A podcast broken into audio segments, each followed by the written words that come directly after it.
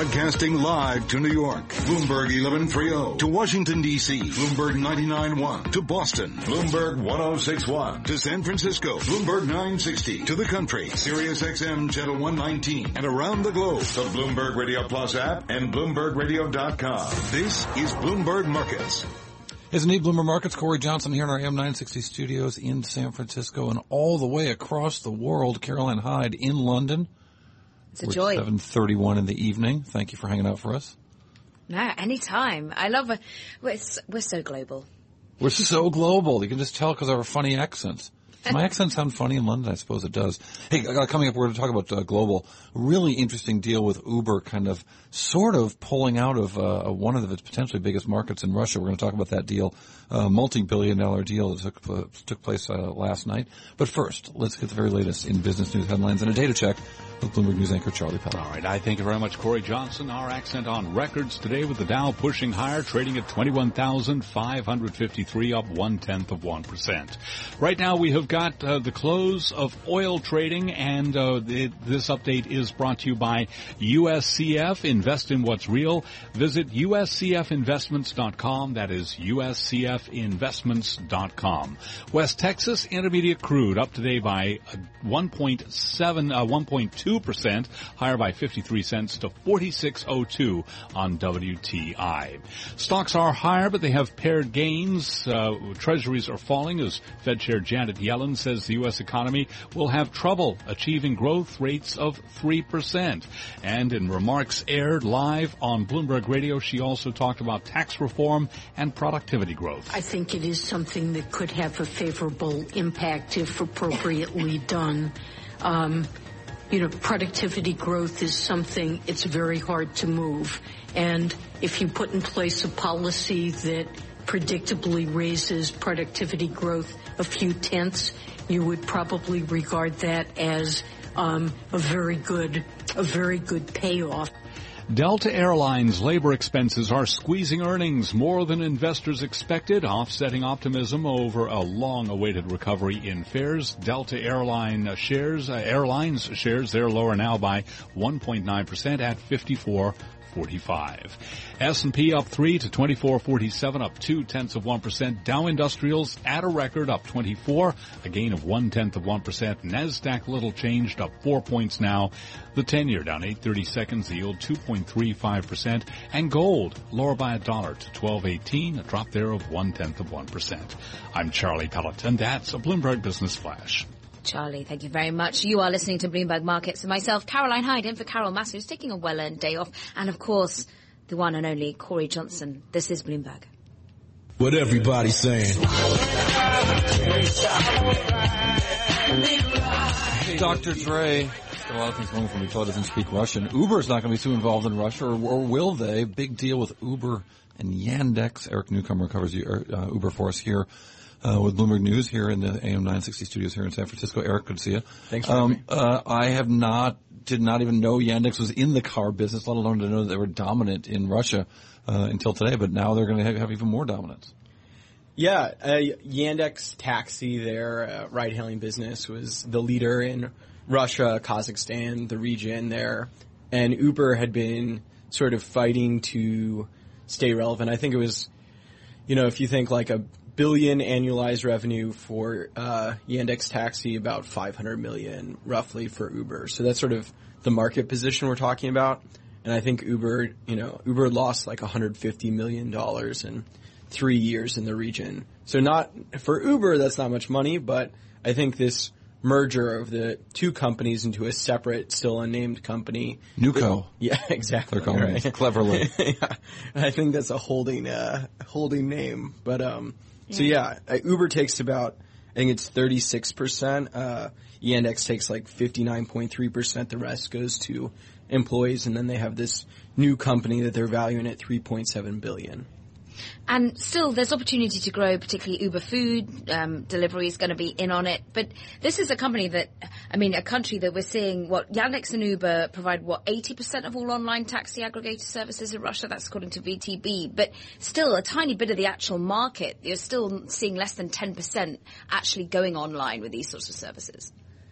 Yeah, I think you know the bet here is that ride hailing overall is still very new. It's in its infancy, infancy. Many people haven't used it and that the competition is making the margins impossible. But if they can have sort of a united front, there's a lot of room for growth and Uber taking a big stake in that business is more important than operating the business itself in a faraway uh, country and region. How big is the business there uh, for the for the two companies?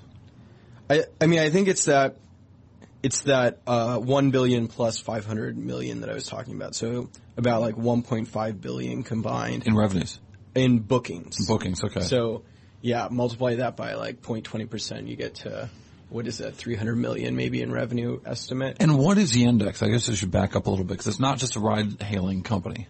It's, it's like, uh, you know, the, what the Google of Russia is what we say over and over again. It, you know, a major technology company in Russia and sort of a local sort of power there that similarly, you know, expands into a bunch of different types of business. And yet trades in the U.S. and, and trades with an ADR in the U.S. Uh, uh, as well. Yeah, I think I think it was up. Uh, it's a big. Yeah, Yeah. yeah, yeah.